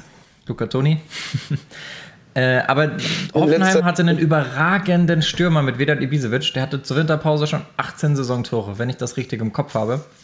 Und hat sich dann in der Winterpause verletzt. Also der war auf dem besten Weg, den Rekord von Gerd Müller einzustellen und verletzt sich dann in der Winterpause. Und Alassane Player, ich meine, der trägt Gladbach gerade komplett, hat man auch in der, war das Euroleague, wo der jetzt irgendwie ein Eigentor vorbereitet hat und dann noch selber eins gemacht hat? Ja, ne? Ist ja auch egal. Auf jeden Fall, Alassane, Alassane Player, ich meine gar nicht Player, ich meine Tyram. Ich Du mein meinst Tyram, ja. Tyram hat, äh, ist aktuell so die Lebensversicherung von Gladbach, genauso wie es Bayern mit Lewandowski hat. Aber wenn ich jetzt wetten müsste, wer von den beiden länger seine Form aufrechterhält und verletzungsfrei bleibt, dann würde ich auf Lewandowski tippen und nicht auf Tyram. Deswegen, sobald der mal irgendwie ein kleines Formtief hat, wird es, glaube ich, auch echt eng für Gladbach da oben. Ich finde den Ver äh, Vergleich mit Hoffenheim ein bisschen extrem, weil Hoffenheim war damals, denke ich, Aufsteiger, Ja. oder? Und das ist schon mal was anderes als Gladbach, die ja jetzt trotzdem auch. Ich neige zu Übertreibungen, weißt du doch. Ansonsten, also wenn ich mir, wenn ich jetzt tippen müsste, ich gucke mir die Tabelle an und gehe das mal Schritt für Schritt durch. Also ich finde das immer langweilig, Bayern zu sagen, aber es wird wahrscheinlich darauf hinauslaufen. Äh, Gladbach, wie gerade schon gesagt, gute Welle, können sie auch mitnehmen, aber es wird eben daran scheitern, dass es früher oder später der Zeitpunkt kommt, wo es nicht läuft und dann ist der Kader in der Breite wahrscheinlich nicht spitz genug, wie man so schön sagt. In der Breite nicht gut genug. Äh, Leipzig, wäre Leipzig ein, zwei Jahre länger da, also ich glaube in ein, zwei Saisons, wenn Nagelsmann wirklich bleibt und da sein System etabliert, dann ist das ein ganz, ganz, ganz, ganz großer Faktor. Und dann sind die auch eher die Mannschaft, die mal eine Schwäche der Bayern ausnutzt, als jetzt Dortmund, von denen ich sehr enttäuscht bin. Weil man in den letzten fünf Jahren hat man immer gesagt, okay, wenn Bayern schwächelt, ist Dortmund da. Und jetzt sind sie halt nicht da. Offensichtlich nicht, nach dem 4-0. Ich glaube, das war auch. Auch mit dem Kader. Auch, ja, vor allem mit dem krassen Kader, stimmt schon. Aber auch da muss ich ja erstmal was finden. Die hatten jetzt auch schon relativ viel Fluktuation drin die letzten Jahre.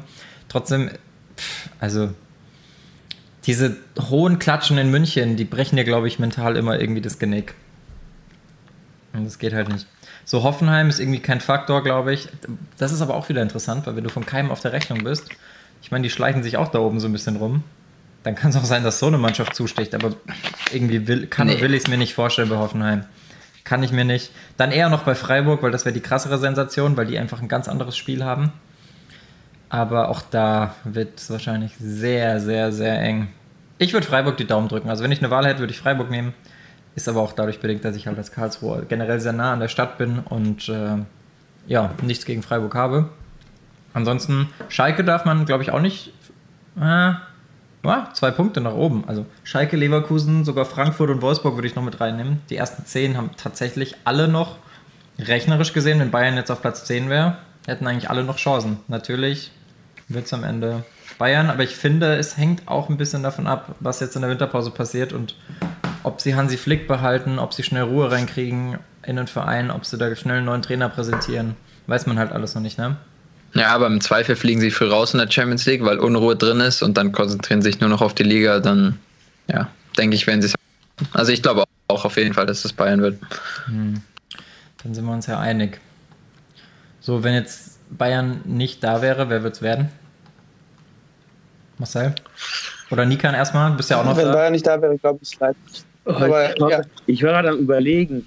Äh, das, das Marcel zuerst antworten. weil- Okay, dann überleg du mal. Marcel, mach du mal.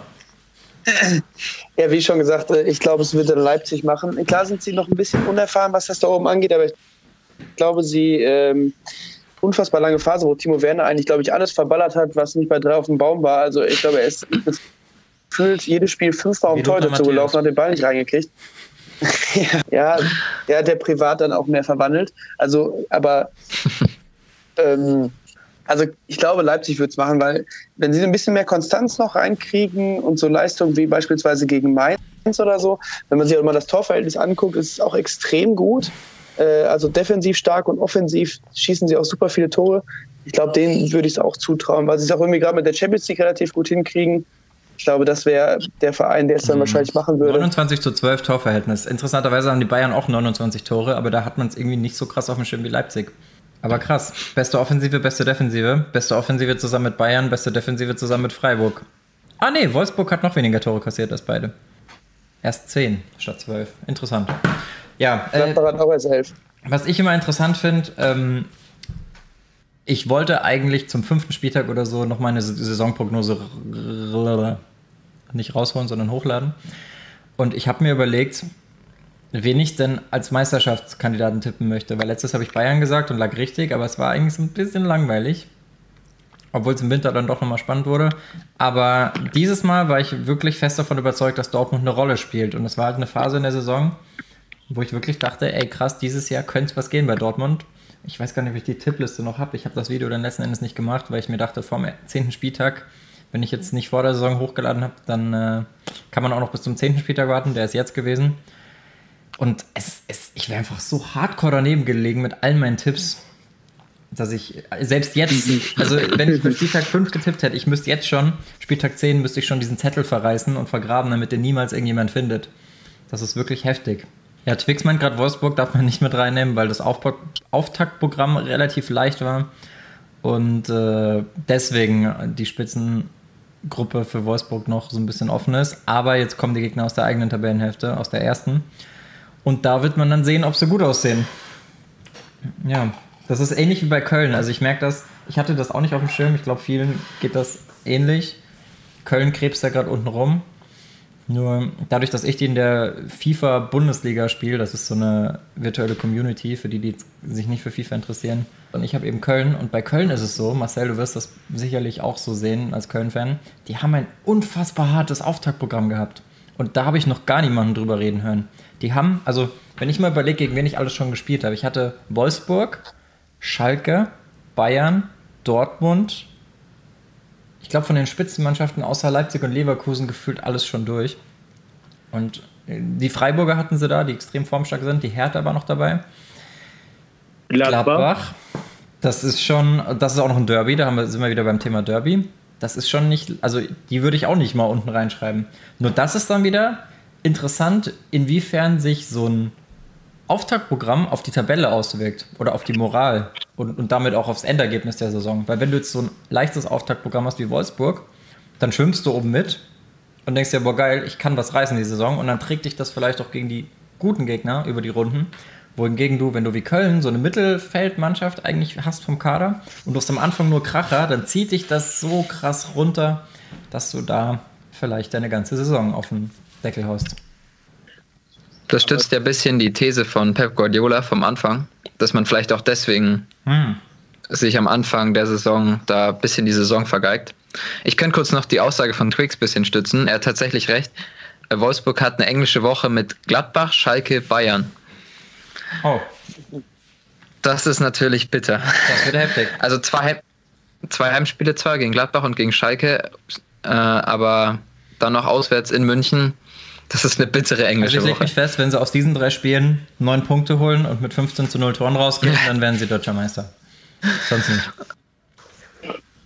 Allerdings Chance, ja. aber weit aus dem Fenster. Danke.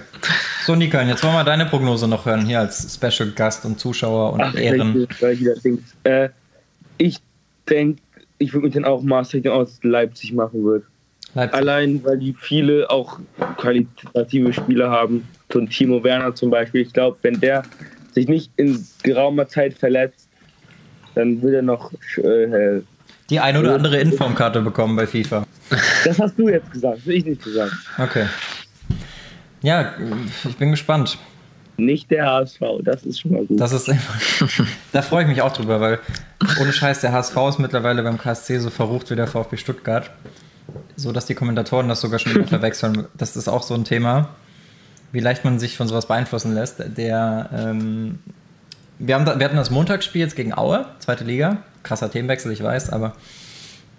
Und da haben wir gegen, gegen, also gegen Aue unentschieden gespielt, das siebte in Folge. Das ist ein Rekord mit Freiburg, das nur am Rande. Worauf ich eigentlich hinaus will, der Kommentator meinte, ja, und nächste Woche geht es dann für Karlsruhe gegen Hamburg. Den großen Rivalen. Und ich war so, hm. Und für eine halbe Sekunde habe ich ihm geglaubt. Und dann ist mir aufgefallen, dass es Stuttgart ist und ihm dann auch. Aber das ist schon interessant. Ach, Wie man sowas. die Relegation. Ja, die Relegation, Das war die tut weh. ein, es war ein schwarzer Tag in, in der Geschichte aller St. Pauli-Fans. Nächstes Thema. Es, war- es, war, es, war, es, war so, es war so schön. Es war so schön und dann kam plötzlich dieser Freistoß und ach nee, Mann. Da wir gerade von Freistößen reden, ähm, Twix spendet uns 24 Euro, wenn Wolfsburg wirklich 15 Tore und 9 Punkte holt. Ich bin gespannt. Ja, Spenden Spenden ist ein gutes Stichwort. Wir haben einen Spendenlink unten. Falls ihr wollt, dass die Qualität in Zukunft noch besser ist, dass Pauls Kamera sich nicht mehr verschiebt, dann spendet uns bitte 100 Millionen 1000 Euro, damit wir jemanden einstellen können, der das äh, rund um die Uhr einfach festhält. Da wird Paul einfach gar nicht mehr eingeblendet, sondern der, keine Ahnung, ich kaufe mir so ein iPad und halt das dann die ganze Zeit so. Aber ein vergoldetes iPad. Irgendwie so werden wir das Man lösen. kann nicht mit PayPal spenden. Man kann nicht Kann mit man nicht? PayPal spenden. Ja, das Problem. Ich wollte gerade mit PayPal spenden, das ging nicht. Ah, das ist ein guter Punkt. Ja, ich glaube, ich bin da gerade, wir sind da gerade bei einem Service, der das nicht erlaubt, weil, weil es oft Probleme gab, nicht bei uns, aber bei anderen Leuten, dass du bei PayPal mit Käuferschutz das Geld sehr leicht wieder zurückbekommst und der, der gespendet bekommt, dann auf den Gebühren sitzen bleibt. Aber wenn das gar nicht drin ist, ist natürlich auch schade. Muss man mal drüber gucken. Egal, genug von uns Kommerzhuren, zurück zu euch Kommerzhuren. Äh, da wir gerade von Leipzig sprechen, ähm, wann brechen die ein? Ich meine, ich gucke mir jetzt mal die nächsten Spieltage an. In Berlin zu gewinnen ist in der aktuellen Form wohl keine große Gefahr gewesen. 4, 2 zu 4. Das sch- Und so. jetzt kommt Köln. Da ist auch moralisch alles dicht. Die sind unten drin, wie gesagt.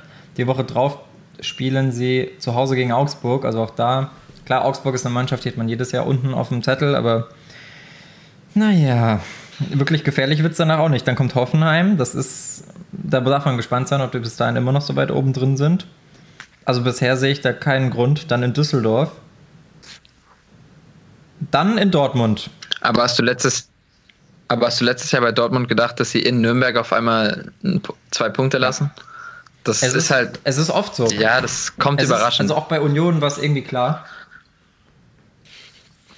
Weil das so ein klassisches, Genau, ja, da hat- weil das so ein klassisches Kopfspiel ist. Das ist so ein kleiner Hexenkessel. Die Mannschaft, die unten drin ist, will dieses Erfolgserlebnis. Für die ist das das Spiel des Jahres zusammen mit Bayern.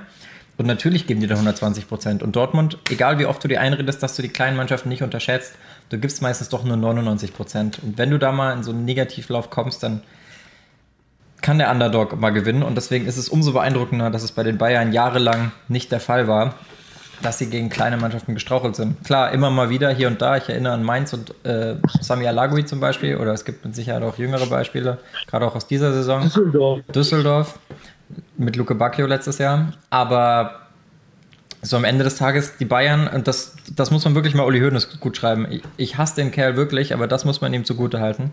Er hat es irgendwie geschafft, gemeinsam mit dem Rest des Vereins und den Medien irgendwo auch, ähm, allen anderen Mannschaften so dermaßen die Hosen voll zu machen vor den Bayern, dass die meistens die Spiele schon vorher aus der Hand gegeben haben. Ich glaube, das beste Beispiel war Armin Fee, der, hatte, der war damals Eintracht-Trainer und der hat, ähm, der hat gegen die Bayern seinen besten Innenverteidiger Zambranovic draußen gelassen, weil er vier gelbe Karten hatte und er wollte nicht, dass er gegen die Bayern, wo das Spiel, Zitat, sowieso schon verloren ist, eine Gelbsperre bekommt, weil am, da, am Wochenende drauf war irgendwie ein wichtiges Abstiegsspiel und ja, solche Sachen spielen in Bayern gefühlt schon seit Jahren in die Karten, wenn du mich fragst. Vor ein paar Jahren war es auch mal so, dass bei Bremen zwei Spieler, denke ich, ihre fünfte gelbe Karte geholt haben vor dem Spiel gegen die Bayern. Und dann im Spiel gegen die Bayern die Sperre ausgesessen haben. Also das Ah. Ja. gleiche, was du ansprichst, denke Da klingelt auch was bei mir. Aber gab es doch nicht sogar dann, dass sie, dass sie ein Spiel länger pausieren mussten? Irgendwann gab es das, glaube ich, Mhm, mal. Ja. Ja, ich glaube auch, ja. unterstellt wurde und dann wurde gesagt, ja, okay, machst aber jetzt noch eins. ja. Ja, Was gibt's sonst in der Bundesliga? Ich meine, ich gucke ja, da können wir auch gleich mal drüber sprechen. Wie viel guckt ihr überhaupt Bundesliga? Weil ich muss sagen, mein Interesse hat sich so ein bisschen verschoben. Ich war die letzten Jahre eigentlich nur noch Zusammenfassungsgucker, weil es einfach schneller geht und weil ich oft die eineinhalb Stunden am Wochenende nicht opfern kann und will, gerade weil ich gerne die KSC-Spiele in voller Länge gucke. Das gibt mir deutlich mehr emotional. Äh, ich denke, euch, bei euch ist genauso mit euren Vereinen, egal ob jetzt hier in der Runde oder zu Hause vor den Monitoren oder eben am Lautsprecher oder in den Kopfhörern bei den iTunes und Spotify-Hörern. Man, man, man managt irgendwie seine Zeit so ein bisschen anders, habe ich das Gefühl. Zumindest bei mir. Dadurch, dass es so ein Überangebot an Fußball gibt, entscheidet man mittlerweile ganz klar, das gucke ich, das gucke ich nicht, das gucke ich, das gucke ich nicht. Wohingegen früher, da habe ich wie ein Schwamm alles, was so nur ansatzweise im Fernsehen kam, da habe ich immer die, bei meiner Oma, das weiß ich noch, habe ich immer die Fernsehzeitschrift durchforstet nach irgendwelchen Fußballspielen, die übertragen werden. Und natürlich auf die Sportschau hingefiebert um 18 Uhr, beziehungsweise 18.30 Uhr dann mit den guten Spielen. Das ist heute bei mir nicht mehr so. Dadurch, dass alles on demand ist, ich gucke wirklich nur noch die KSC-Spiele. Ich gucke Premier League, aber auch da nicht wirklich alle Spiele, eigentlich nur die Top-Spiele.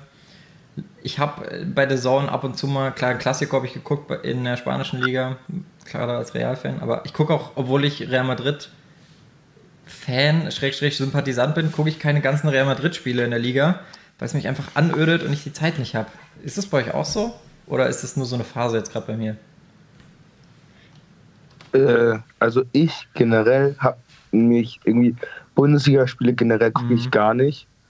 St. Pauli-Spiele, also zweite Bundesliga auch nur im Stadion, aber sonst, also auch nicht, nicht mal Realspiele gucke ich auch nur so alle zwei Wochen. Dann halt die rein. Highlights, wenn dann, ne? Weil ich, ja, Highlights schon und Realspiele, wenn es mal um was geht, so wenn es mal gegen so einen okay guten Verein geht, so, aber sonst auch nicht. Weil ich denke mir so, nee, ich muss mir das nicht geben, so. Weil entweder verliert Real oder sie gewinnt, gewinnt souverän, so. Da gibt es kein, keine Mhm. Spannung. Ja, das ist entweder das eine Extrem oder das andere, das stimmt. Das hat Serkan vorhin auch gesagt, der jetzt heute nicht bei uns sein kann, der ist Gala-Fan. Und Ah, den habe ich, den habe ich ein bisschen, äh, dem bin ich ein bisschen auf die Nerven gegangen, als Real gegen Gala gespielt hat letzte Woche. Habe ihn bei jedem Tor angerufen, habe ihn gefragt, ob er weiß, wer Rodrigo ist und was er von dem hält und so, aber da war er nicht, das fand er nicht so witzig. Auf jeden Fall meinte er da auch, ey, ganz im Ernst, warum muss Real ausgerechnet jetzt der Knoten platzen? Das ist wirklich auch so eine Mannschaft, da läuft es entweder 100% gut oder halt gar nicht. Und diese Extreme, also irgendwie sieht man das doch immer mehr. Aber so, was, was, was, was ganz selten vorkommt, ist wie beim HSV, wieder weirder Storywechsel, ich weiß, dass da viele, oh Gott, ich habe wirklich Zambranovic gesagt, anstatt Zambrano? Hoppla. ja. Ich bin ja du. komplett lost. Ähm, worauf ich hinaus will, beim HSV ist es ja zum Beispiel auch so, dass da viele Vereine, die kleiner sind als der HSV, mal hoch gegen den HSV gewonnen haben. Ich, Regensburg 5-0, war es ein 5-0? Ich bin bei den Ergebnissen mir nie 100% sicher. Ich sage einfach mal, es war ein 5-0. Ähm, da, sowas gibt es eigentlich nicht bei den großen Vereinen. Also auch wenn die Bayern verlieren und alle von einer großen Schmach reden oder bei Real oder bei anderen großen Vereinen, dann ist das maximal eine 3-1-Niederlage, wenn man ehrlich ist, oder? Also meistens eher nur. 5-1 gegen Frankfurt. Ja, okay, schlechtes Beispiel, gibt's immer. Ja, ich weiß, was du meinst, aber das war jetzt ein schlechtes Ja, okay. Beispiel zur Zeit, weil es jetzt letztens eben mal wieder Das passiert ist. Roastet mich gerne in den Kommentaren. Oder mal ein 7-3 bei Real zum Beispiel gegen Atletico. Ja, sowas, aber Atletico ist ja auch eine Mannschaft, da sagt man, okay, die ist auf Augenhöhe. Und das war, das war ja nur ein Vorbereitungsturnier. Das war ja dieses Jahr beim äh, Ja. International Champions Cup. Glück.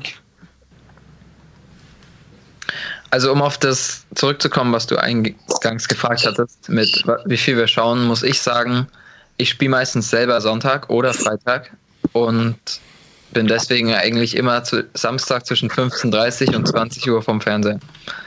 Selten alleine, meistens mit ein paar Kumpels, die vorbeikommt, einfach zum Bundesliga schauen. Du meinst immer, wenn wir Aber gerade nicht, Samstagabend- nicht Weekend League streamen. Ja, genau. Äh, Samstagabend Topspiel auf jeden Fall und Samstagnachmittag Konferenz oder wenn ein gutes Einzelspiel ist, auch die Konferenz, schaue ich mir schon immer noch sehr gerne an.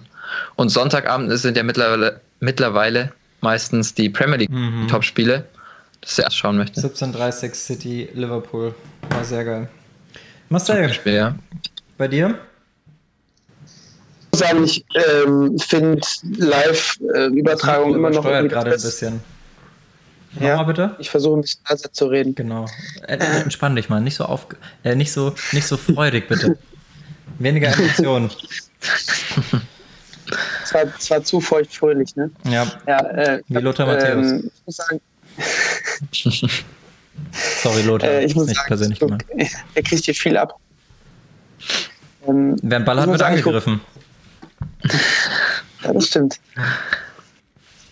Äh, Ich, ich muss sagen, ich gucke am liebsten eigentlich noch Live-Events. Also keine Ahnung, ob das auch vielleicht daran liegt, dass ich irgendwie selber nebenbei dann noch äh, live auch Spiele kommentiere oder so, dass ich mir dann Spiele auch manchmal unter einem anderen Aspekt angucke, also ein bisschen berufskrank irgendwie und mir dann irgendwie angucke, wie das andere Kommentatoren machen und so weiter. Ähm, aber ich bin auch so ein bisschen so ein ja, Taktik-Nerd ist übertrieben, aber ich gucke mir auch gerne so Taktiken im Spiel an sich an und das geht einfach bei, bei Live-Events einfach deutlich besser. Das stimmt. Ich gucke dann auch gern, wenn wirklich ein gutes Champions League-Spiel ist, dann gucke ich auch lieber ein einziges hochwertiges Champions League-Spiel, wo es hergeht, anstatt die Konferenz mit neun Partien, wo alle zwei Sekunden ein Tor fällt. Weil die Tore sehe ich auch in den Highlights. Also Fußballspiel genießen ist eigentlich wirklich 90 Minuten ein Spiel. Jetzt kann man natürlich Pech haben und KSC-Fan sein, da ist es oft nur Kick and Rush und ab nach vorne mit der Luzi und da wird schon irgendeiner das Ding reinhauen. Aber so eine Top-Mannschaft kann man durchaus mal zugucken. Und da bin ich dann auch ähm, Erfolgsfan. Da sage ich dann wirklich auch, okay, wenn City gerade geil spielt, feiere ich City, ich gönn's auch Jürgen Klopp. Das ist eigentlich ein gutes Abschlussthema. Nikan, äh, letzte Frage an dich, bevor wir dich rausschmeißen. Was glaubst du, was in England noch passiert? Verfolgst du das so ein bisschen? Oder ist das gar kein Faktor bei dir? Also, glaubst du, Liverpool ist jetzt auch schon weg? Ach, Nikan ist weg, das WLAN ist weg. Hoppla! Okay. War schön mit ihm. Dann Frage an Paul.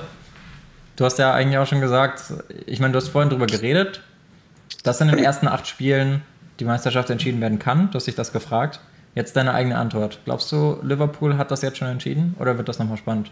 Mit Leicester City zum Beispiel. Bei Liverpool ist, denke ich, mit das größte Problem, dass du gegen die Geschichte kämpfst. Das hat Vincent Company auch gesagt, der als Experte war. Wenn Manchester City zur Enfield Road kommt, dann ist zurzeit das so eine Kopfsache, dass die da schon, wenn die da hinkommen, haben die schon Schiss davor. Und ähnlich ist das jetzt bei Liverpool, die halt seit 30 Jahren nicht mehr Meister waren und letztes Jahr den Vorsprung verspielt haben. Die haben jetzt auch richtig Schiss davor, den zu verspielen. Ja. Und dann lass mal so ein Salah oder so ein Mané die entscheidendsten plus vier vielleicht noch, wie vorletzte Woche, denke ich, war es, gegen, äh, wie heißen die gleich? Brighton? Nee, der kleine Verein, der zurzeit gut mitspielt. Ist ja egal, zumindest, nee, wo Mané in der 90. plus 4 das 2-1 geköpft hat. Ich sag's dir Ähm. Ist ja auch egal, zumindest, wenn die da dann mal über die Weihnachtszeit, wenn so viele Spiele sind, Neujahr. Weihnachten da. Ah ja, stimmt, Aston Villa. Danke, Twix. Okay, dann hatte ich ein bisschen verwechselt. Aber ja, okay. Ähm, zumindest, wenn die da mal dann nur 1-1 spielen oder wenn es 1-1 steht kurz vor Schluss, dann könnte ich mir vorstellen, dass sie da nicht mit drei Punkten rausgehen. Gerade wenn dann vielleicht sogar noch ein Leistungsträger ausfällt, wie Salah oder Mané. Weil ich finde, da sind sie in der zweiten Reihe nicht stark genug aufgestellt. Also ein Origi, ja, aber ich schaue ungern Spiele, wenn der in der Startelf steht, weil das macht einfach das Spiel von Liverpool kaputt. Das sind zwei verschiedene Spiele, finde ich, wenn der spielt statt Firmino oder Mané oder Salah, Ecke, wen auch immer. Grüße gehen raus an Matteo Messi, der das scheinbar gerne nachstellt. Kann aber auch, da bin ich mir bis heute nicht sicher, ob das nur so ein Prank war. Wir müssen eigentlich auch mal anfangen, irgendwelche Geschichten in die Welt zu setzen über das Privatleben von irgendwelchen Spielern. Nicht Lothar Matthäus, der hat schon genug abbekommen. Ich würde sagen, damit haben wir das große Thema für heute eigentlich abgeschlossen. Frage an euch, wenn ihr das gerade hört oder im Anschluss seht, natürlich auch gerne die, die gerade live zuschauen. Welche Ligen guckt ihr? Also erstmal machen wir jetzt noch kurz eine Live-Runde, eine Quickfire-Runde, wo ich gerne ein, zwei Sachen von den Leuten, die gerade hier sind, wissen möchte. Vor allem natürlich von Paul und Marcel, weil das dementsprechend schnell geht. Schade, dass Nikan jetzt nicht mehr da ist, aber vielleicht wird der nächste Gast ein bisschen mehr Glück haben mit seinem Internet. Äh, ich guck mal. Ich habe mir ehrlich gesagt eine Frage überlegt und die wieder vergessen. Also äußerst professionell. Ich will jetzt nicht sowas Langweiliges fragen. Ich hätte gerne. Hm, Marcel, ich habe es dir doch gestern erzählt, oder? Weißt du das noch? Mit Sicherheit hast du es mir erzählt, aber du hast mir noch ganz viele andere Ja, das Sachen heißt, du hast erzählt, deswegen weiß abgeschaut. Okay, ver verstehe ich. Ähm, genau, ich möchte von euch wissen, in welchem Prozentsatz ihr die Top 5 Ligen verfolgt. Also ich mache mal den Anfang. Bei mir ist es Liga A 0%, wobei 5%, weil ich gucke ab und zu die PSG-Highlights auf, auf Bild.de oder auf, auf YouTube, auf dem Bildaccount ist das, ne? Müsste sein. Äh, dann Bundesliga 30%. Jetzt komme ich bestimmt nicht bei 100 raus, aber das ist egal. Zweit, zweite Liga tatsächlich äh, 50% meiner Zeit, eben weil ich die KSC-Spiele alle live gucke, wenn ich es schaffe. 40% Premier League, okay, ich bin schon deutlich drüber. Aber ihr, ihr, wisst, ihr wisst, was ich meine. Also viel zweite Liga, bisschen Premier League, genauso viel ungefähr Bundesliga, bisschen weniger. Hast du nicht Top 5 Ligen Ja, gesagt? Spanien, Warum dann Spanien zweite Liga? Achso, Verzeihung. Ja, stimmt. In meinem, in, meinem, in meinem Kopf ist die beste zweite Liga der Welt, wie sie ja damals auf, auf DSF noch betitelt wurde. Das war alles vor eurer Zeit, Freunde, die gerade zuhören. Ähm, ist die zweite Bundesliga noch in den Top 5 Ligen? Ist sie aber natürlich nicht. Mein Fehler. Also ich mache einfach mal eine Reihenfolge. Das ist wahrscheinlich einfacher als Prozentzahlen. Platz 1, Premier League. Platz 2, Bundesliga. Platz 3, Spanische Liga. Platz 4, Serie A. Platz 5, Liga A. Marcel? Äh, ich auf jeden Fall ganz vorne Bundesliga, dann auch Premier League, dann La Liga. Mhm. Ich glaube, dann hört es bei mir eigentlich schon auf an Sachen, die ich mir angucke. Macht Sinn. Paul? Bei mir ist auf 1 auch Bundesliga.